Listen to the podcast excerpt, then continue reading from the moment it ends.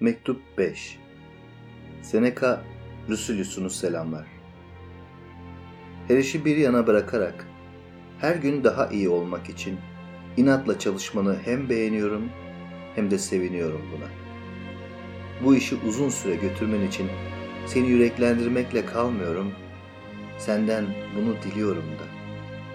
Bir uyarım da var. Bilgelikte yol almaktansa öyle görünmeye can atanlar gibi davranma.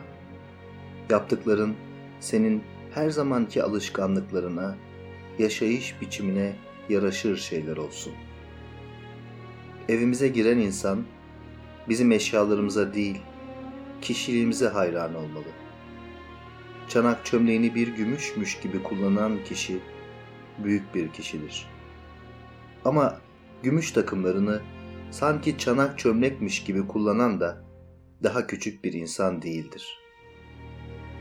Varlığının altında ezilen kişi zayıf ruhludur. Bugün edindiğim şu küçük kazancı gel paylaşalım seninle. Bizim Hekaton'da buldum bunu. Tutkuların sona ermesi, korku için bile bir deva sağlarmış. Bir şey ummaz olursan korkmaz da olursun. Diyeceksin ki bu kadar birbirine karşıt iki şey nasıl yan yana bulunur? Şöyle bak Lösülüsün. Bu iki şey ayrı gözükse de aslında bağlıdırlar birbirlerine. Nasıl ki aynı zincir hem nöbetçiyi hem de tutuklu kişiyi birbirine bağlarsa, hiç benzemeyen şeyler de birbirlerine eş olurlar. Ummayı korku izler. Bu iki duygunun birbirini izlemesine şaşma.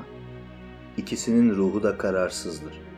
İkisi de geleceğin bekleyişi içinde endişelidir. İkisinin de en büyük nedeni bugüne uymamamızdan, düşüncelerimizi hep ileriye atmamızdan ileri gelir.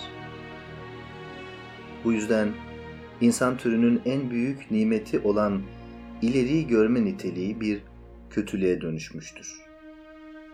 Vahşi hayvanlar gördükleri tehlikelerden kaçarlar.